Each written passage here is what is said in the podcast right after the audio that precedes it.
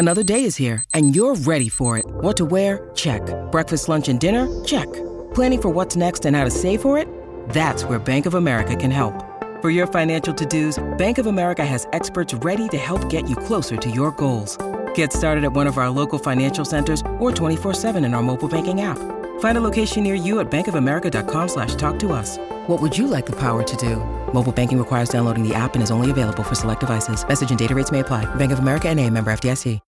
When you need mealtime inspiration, it's worth shopping Kroger, where you'll find over 30,000 mouthwatering choices that excite your inner foodie. And no matter what tasty choice you make, you'll enjoy our everyday low prices, plus extra ways to save, like digital coupons worth over $600 each week. You can also save up to $1 off per gallon at the pump with fuel points. More savings and more inspiring flavors make shopping Kroger worth it every time. Kroger, fresh for everyone. Fuel restrictions apply. The post game podcast on the Blood Red channel, bringing you all the big match reaction with views from the press box, the dugout, and the stands. Liverpool went to within two points of Premier League leaders Arsenal, courtesy of a hard fought 2 0 win against rock bottom Sheffield United here at Bramall Lane this evening. Uh, goals from Virgil van Dijk and Dominic Szoboszlai were enough for the Reds to uh, eke out, uh, as I say, it was a hard fought victory, but one that keeps them right on the coattails of the league leaders Arsenal and one that uh, has moved them further away from Manchester City after their 1-0 defeat to Aston Villa uh, this evening. So it's um, all in all, it's been a really good night for Jurgen Klopp, a clean sheet, um, more goals and uh, more spread across the squad. The manager called for his players to be uh, a bit more unpredictable in his Tuesday press conference, given that um, a large portion of the Reds' goals this season have come from the front five departments, but um, it's one that the squad have answered with aplomb in the last, uh, well, three games uh, in the draw with Manchester City, the victory against Fulham and the victory tonight. Uh, none of the front five have scored in those games, but it's um, seven points from the last nine on offer. Since the international break and the Reds are rolling on nicely uh, as we continue through the most uh, critically important period of the season in Jurgen Klopp's eyes, of course, the uh, nine-game sequence between December the 3rd and New Year's Day uh, will be so vital towards deciding what Liverpool are able to go for in the new year. There's, of course, a Carabao Cup quarter final to come and massive games on the horizon against, uh, as we say, league leaders Arsenal at um, Anfield and before that, Manchester United. It could be a season shaping month, but uh, so far it has started in really good fashion. Uh, it wasn't too much to write home about from this one. It was a difficult game. Liverpool um, didn't really. Um, defend too well at times, other than Virgil van Dijk, who was excellent. Uh, Ibrahim Kanate coming for the uh, injured Joel Matip and was a little bit shaky, a little bit without rhythm, and that's something that uh, he will have to build up in the coming weeks with the sad news that Matip is now sidelined potentially for the rest of the season after suffering an ACL injury. Liverpool refusing to put a timescale on that at the moment. They only found out the results of the scan today, but uh, it's certainly sad news for a 32-year-old who was going to be out of contract in the summer. He was having a fine season as well, you have to say. Had really put back, uh, put the troubles of last season behind them and looked to be pressing on as Van Dijk's first choice partner for the, certainly the rest of the season at least. But uh, it looks like Konate and Joe Gomez and even Jarell Quansah are going to have to step up now in the absence of Matip alongside uh, Van Dijk, who uh, volleyed home the opening goal from Trent Alexander-Arnold's corner. And then, as I say, it was Szoboszlai who made sure the game was safe uh, late on after great work from Nunez, who uh, won the ball back with a superb tackle and then played in the uh, Hungarian captain to make it 2-0. Uh, all in all, a positive night for the Reds, if maybe not a um, altogether perfect day with the news of uh, Matip's injury, but uh, nonetheless, uh, it has finished here at Bramall Lane, uh, Sheffield United nil, Liverpool 2. The post-game podcast on the Blood Red channel.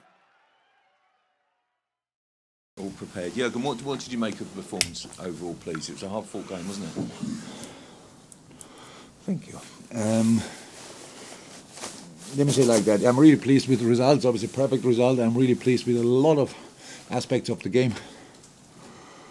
Um, I would call it kind of a mature performance, besides a few moments when we gave the ball away in areas where Chelsea should not do it, and that's where the when the crowd got a bit excited. I would say. Besides that, you could if you didn't see the game, you could have heard it, because we we we calmed we calmed uh, an atmosphere which was probably ready to go um, down and didn't let it really happen, which is super important. Um, and besides that, I don't want to be overly critical. I know we can play better football, but this time of the year, you play, hopefully win, recover, and play again. That's it. When you talk about mature, is that is that in terms of being in control of the game, Yeah. getting Yeah. the job done? You, you you know you're back to within two points. Yeah, look, So- it would be would be extremely cool if we would could have scored the second goal. it was possible. Um, I think Mo had uh, after a corner. It was an incredible save from the goal. You have no clue how he picked, took, um, kept that out of the goal. Um, on other moments where we could have played better, that would be would have been great. Um, besides that, we just we just tried to create without open up too much. Um, we we had flexible movements. I liked the first half. I liked a lot, a lot of things to be honest. But we didn't create the, the clear cut chances. Um, but it's sometimes like that. Then you have to um, use your set pieces, defend their set pieces well. Throw-ins are exceptional. Wow, um, and really difficult to defend on top. Um, yeah, so we gave the ball away for the counterattacks and the set pieces. These were the, the tricky moments. But there's no game without tricky moments if you don't put it to bed early, and we didn't do that, so that's our, our fault, obviously. But in the end, when you win 2 0, it's all fine.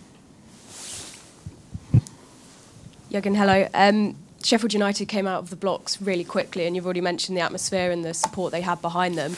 How important was getting that first goal?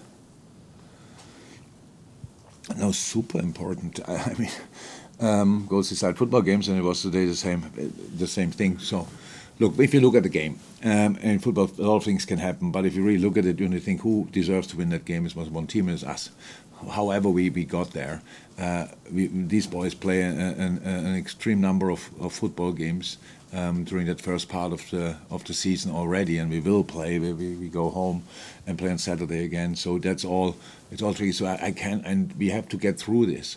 So I advise it there and, and, and go into each point and say you have to do that better, you have to do that better, and to do that better. So we have to get through this. We have to fight through this like everybody else. And that's what we will do. And when we get kind of a, a good feeling where results really help, then you don't feel the intensity that much. That's how it is, and uh, that what what's uh, most important about this result tonight. Uh, so we drive home now by bus, and then um, wake up, recover, wake up, recover, and play again. That's it. You mentioned him already in the chance that he had, but Mo Salah has to wait another week for his 150th Premier League goal. Um, once again, the goal's coming from those other than the front three. How much of a strength is that of the squad, and how will that serve you for the rest of the season? Uh, all offensive players are invited to score goals. All of them. Virg scored. I heard his first goal. I was a bit surprised. I thought he scored already, but maybe it was a different competition or last year. I don't know.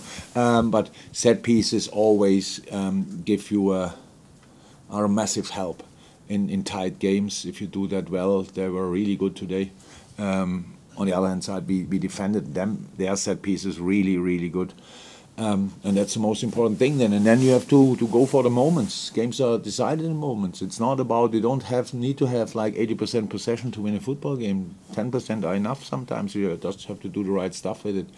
Obviously, we had much more than 10%, but that gives you more chance to make mistakes. And you could see Ibu played a fantastic game. He had, I don't know how many headers he had to do today. I thought uh, I was close to ask Chris if they not could shoot the ball for once on the other side that Virg can go in these challenges. Um, and then obviously all of a sudden he was a bit he felt intensity, gave two balls away, um, and then uh, was a bit tricky in these moments. But we have to get through this, and tonight we came through it, um, and we will try to do it again on Saturday.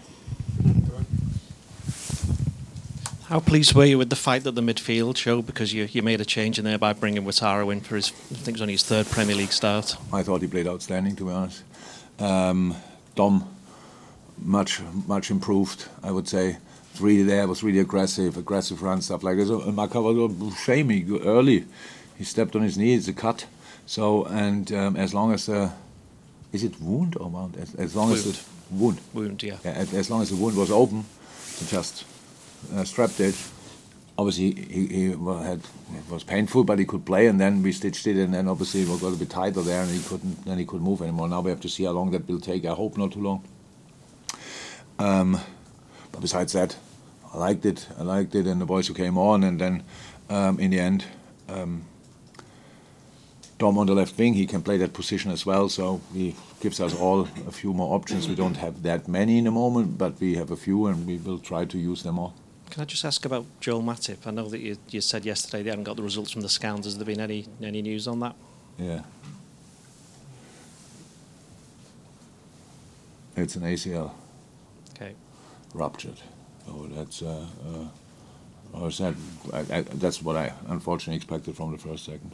I just it looked like everything looked like that, and um, yeah, very unfortunate. But that's it. Last one, Martin Hardy.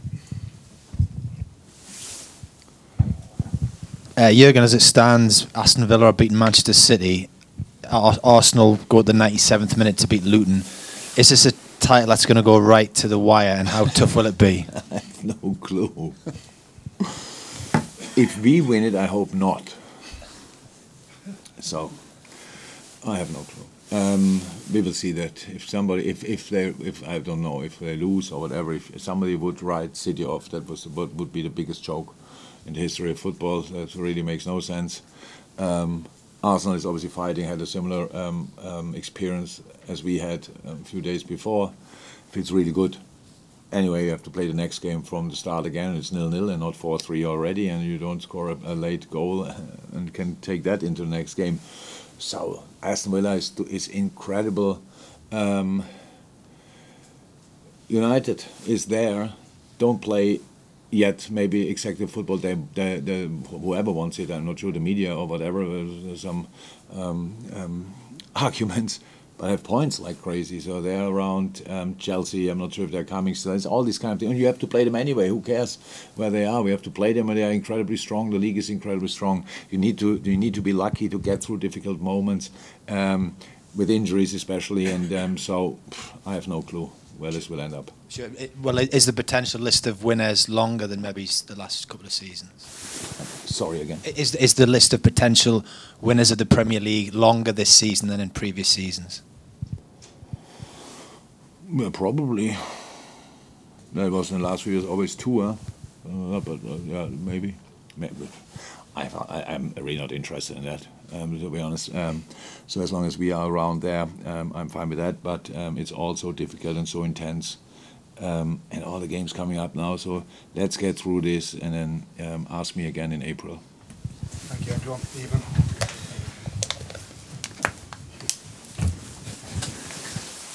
Was Chris still already here? No, not me. Sorry, I, I, I made a bit of a mess here. We're not giving you. I'm telling you, Cheers. On purpose. Yeah. The post game podcast on the Blood Red channel. Mike Holt from Going the Match podcast with my review on Liverpool 2, Sheffield United nil. Sees the Reds keep tracking down this Arsenal team, and at time of my recording right now, uh, Man City are getting beat 1 0 by Aston Villa. Long may that continue. Um, yeah, just got the job done. It was just one of those away games, wasn't it?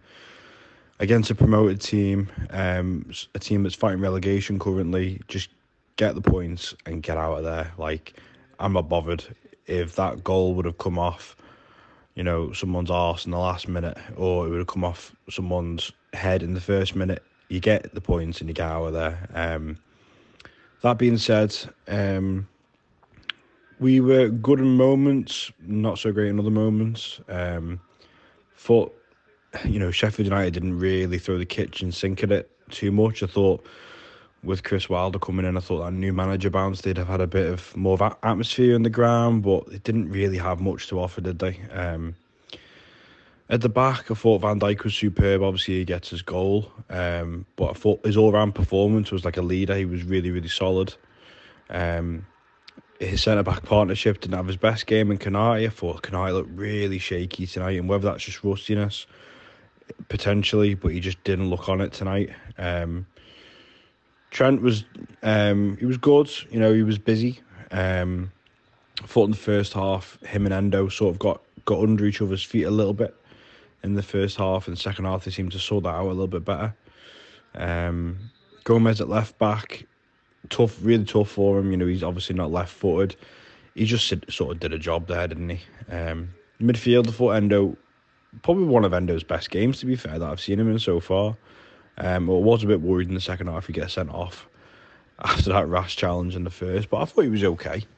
Uh, Szoboszlai obviously gets his goal at the end. Um, again, just it's all just energy this season that we didn't have last year, and those sort of players. McAllister obviously, you know, he he got knocked about a bit, didn't he? Um, I wasn't really worried when he went down with that knee injury, but he got up pretty quickish, so that was a bit of a relief.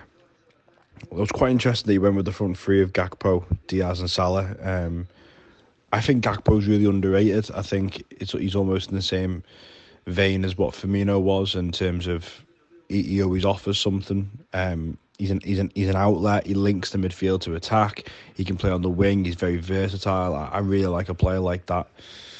Diaz, mm, again, he was busy. Did he do too much with the ball? I'm not too sure. He put a great um, couple of crosses in the first half, um, but Salah should have really done better. Again, Salah more of a quieter game for him. Um, and then obviously when the subs come on, you know, Nunez comes on. He has that chance, the one-on-one chance. He needs to be making that 2-0. You know, that's where the frustration's going to lie with Nunez, unfortunately.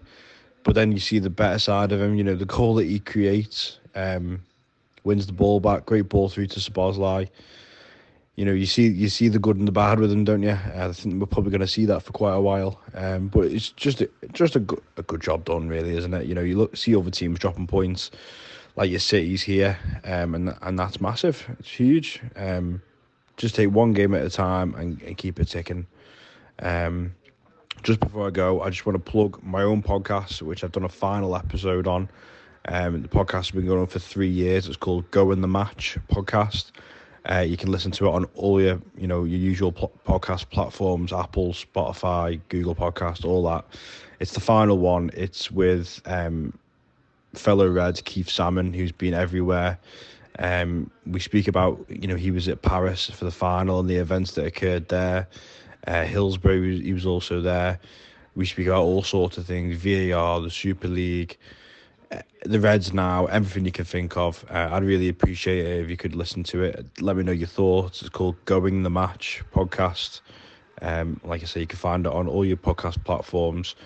It'd be really appreciated. It's my last ever uh, episode that I'm doing, uh, and it is. It's got a really strong message at the end of it. So, thank you. The post game podcast on the Blood Red channel. Well, not the greatest performance you'll ever remember from Liverpool winning 2 0 at Sheffield United. An important result nonetheless, though, because I really do believe that these next two games of Sheffield United and Crystal Palace away will give us some indication as to potentially how far Liverpool or Liverpool's aspirations for the season really. I've mentioned before that Liverpool have been nowhere near good enough away from home over a long period of time now. And the home games take care of themselves for Liverpool. Liverpool are so dominant at home, you, would imagine they're going to pick up the vast majority of the points as has shown so far this season in the Premier League, which means they need to amass a total which allows them to be in contention at the top end of the table from the away games that they have. And I appreciate that Liverpool have had some difficult away games, most certainly so far this season. But this is a long standing problem for Liverpool where they can't control away games. They consistently drop points. They allow the opposition back into away games when they look like the, the games are going nowhere and it's it's you know playing out into two teams who are not playing very well. Whichever way you want to call it in the, the different games that Liverpool have away from home, you're never quite sure that they're going to come away with three points. They are not the dominant side within majority of the, the games they play, or if they are, often self capitulate at key moments in games which give the opposition a heads up, give them a, a, lead in a game, and Liverpool then struggle to be able to extract maximum points from the, from the fixture, really. And I don't think Liverpool played particularly well today. One thing I can say is they limited the opposition to, to virtually nothing uh, on goal. I mean, I know there was an opportunity from a terrible Joe Gomez error in the first half, and they're the kinds of self capitulations that I sort of talk about. Luckily enough for Liverpool, the goalkeeper did very well in that situation. But for the rest of the game, Liverpool were comfortable. I, I must caveat that by saying I don't think you'll come up against a, a more limited technical side in the Premier League. Sheffield United are massively going to struggle this season in terms of the quality they can they have on the field of play, and that was shown in the moments they possessed the ball they really struggled to be able to retain it or create any meaningful chances. But I suppose on the other hand, you've got to give Liverpool the credit that when the opposition did have the ball, no matter the limitations, they created very little from that side of the game. So against the ball, Liverpool were organised and didn't surrender many opportunities. With the ball again, I think it was more of what I've seen from Liverpool in a lot of these fixtures in terms of at times trying to not quite getting the balance right about when to play, when to speed up the game in the build up, and then playing too vertical too early, which which meant that he didn't really have many opportunities at all on goal until Darwin Núñez entered the field to play late on. Now, people may say, well, it's later on in the game. Sheffield United probably expanding a little bit more. They've exerted more energy, all that kind of thing.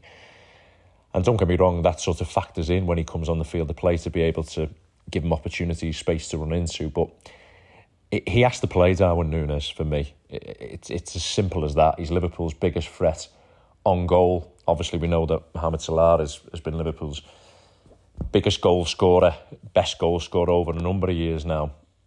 But the dynamics have slightly changed in the team, in that Núñez plays as the highest player in a central area. And as a volume attacker in Europe, there's no one really to match him in the amount of opportunities he can generate in a game. That that's both for himself and also opportunities he actually makes for the side, whether it be his runs or you know the movements that he, he does make, and we've seen that again today. And it, it, he simply has to play. And people will say, well, you know, and again today, obviously went clean through from a Trent Alexander-Arnold through ball, great pass. Darwin Núñez makes that run and fails to convert, good save by the goalkeeper. Darwin Núñez just had to lift it, I suppose. But the angle was closing on him. But nonetheless, people will say, well, he's missed another really good opportunity. But that's not the point for me.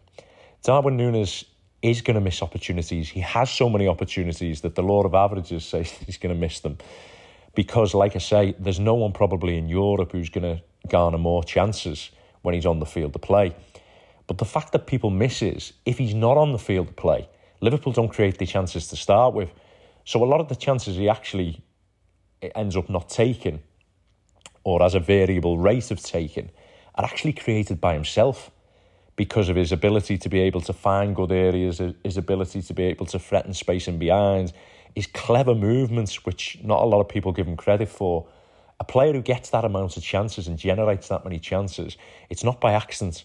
It's because this is a player who's almost a magnet to the ball, who can see the correct runs to make with the man in possession and is always looking to be as direct as possible, possible and as vertical as possible in trying to threaten the opposition goal. And like I say, without him on the field of play, there's a massive disparity between the amount of chances Liverpool can create compared to when he's on it. I mean, again, the other day, you know, he misses opportunity when he hits the crossbar from Salah, put him through. But his sheer running power to be able to make up that ground against Fulham that the chance wouldn't have come about if anybody else other than he would have been on the on the field to play. And that's where I'm at with it at this moment in time. And I, I don't think that'll change. I think he's an absolute threat. Liverpool are a better team when he's in sorry, a better side when he's in the team. And with a Sheffield United, it doesn't and that's another thing I wanted to say. It, you know, with a player like him, when you look at his profile, his physical capacity to be able to be such a strong runner, his acceleration into space, you'd almost think, well, he suits it suits games in which Liverpool are going to counter attack, have space in behind. But actually, he suits any kind of game because it doesn't matter if a team are pressing high, threatens that space in behind, but also if a team is sitting deep, he still is able to position himself into areas in which he, he gains opportunities on goal. And Liverpool, to me, without him in the side, in the times that he doesn't play and today, just seemed like a far more blunt force. Gakpo's a really good footballer. I actually like Cody Gakpo a lot. I think he'd be better suited to playing on that wide left hand side, which is the obviously the position where he first sort of made his name at his previous club. And I think, don't get me wrong, you know, he's a good combination player, connection player, as that that central player when he plays in that role.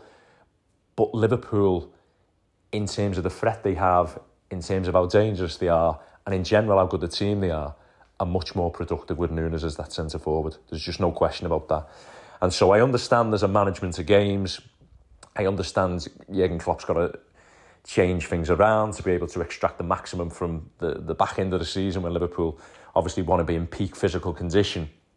But I do believe, you know, you need to get them on the field as play, field of play as much as you possibly can uh, from a week to week basis. Just in terms of some of the other selections, I thought Joe Gomez really struggled at left back, and I think I can understand the reasoning potentially from you know set play wise why you'd like to put him in that set, put him in the side. Also, I suppose you could say, well, Andy Robertson's going to be out for a period of time. Costa Tsimikas possibly can't play every week, of course. And it's an opportunity because of the direct threat on goal that Sheffield United might have rather than being able to build a game that you'd have Joe Gomez in that position. But for me, it hasn't worked at Luton Town. It hasn't worked today, and that's no slight on Joe Gomez. He's a centre half who, you know, is forced into being auxiliary right back when Liverpool need a player to play there. But his limitations with the ball, it, it, it just leaves Liverpool. What you want is, as a as a really elite team, you want everyone to have value when they have possession of the ball. And unfortunately for Liverpool, when Gomez is playing in that role, he doesn't add value. He can't add an attacking impetus from that position. And when you think of how Sheffield United play with the wing backs, essentially what's going to happen and the, the biggest threat you're probably likely to achieve is that being able to overload the, the, the wide positions. Obviously, with Luis Diaz there against the one win back, and then Joe Gomez trying to join in, but he just doesn't have the quality to be able to influence the final third. And unfortunately, as well, I think uh, the thing is with Gomez, he either has a really, really steady game, a really impressive performance, or drops a massive level. And I thought today was one of his massive drop offs in level. And I don't just mean, you know, I'm not judging him as a forward player there in terms of what he can what he can offer you in an attacking sense, but I just thought really sloppy in possession. But again, that could potentially be not helping the situation by him finding himself in areas where he's not comfortable. So I didn't think that worked from an attacking sense for Liverpool. And to be to be perfectly honest, bar from a set play, set play well Alexander Arnold picks out Virgil van Dijk, who again was the best player on the field for Liverpool today. I didn't actually think they, they looked like scoring at any point really. And it would have been a, a far more difficult day if obviously Liverpool's captain hadn't come up and, and scored the goal and then Liverpool are in a state of control because Sheffield United are so limited in terms of what they can offer. So I felt Van Dijk was the best player on the field. I also felt Wataru Endo played well in the centre of midfield, just sweeping up his ability to be able to receive the ball on the arc and try and play forward as well. I thought he was the, the sort of pick of the bunch from that midfield section, along with Szoboszlai grew into the game as and the, in the late stages. I thought was impressive. Yeah, but in general, not a great Liverpool performance. The things I take from today's game are I think Darwin Nunez has to start as much as possible. I think it's at that point. And I, I don't believe this experiment with Joe Gomez playing at left back is beneficial to Liverpool and hopefully it, it ends pretty quickly. You've been listening to the post game podcast on the Blood Red channel.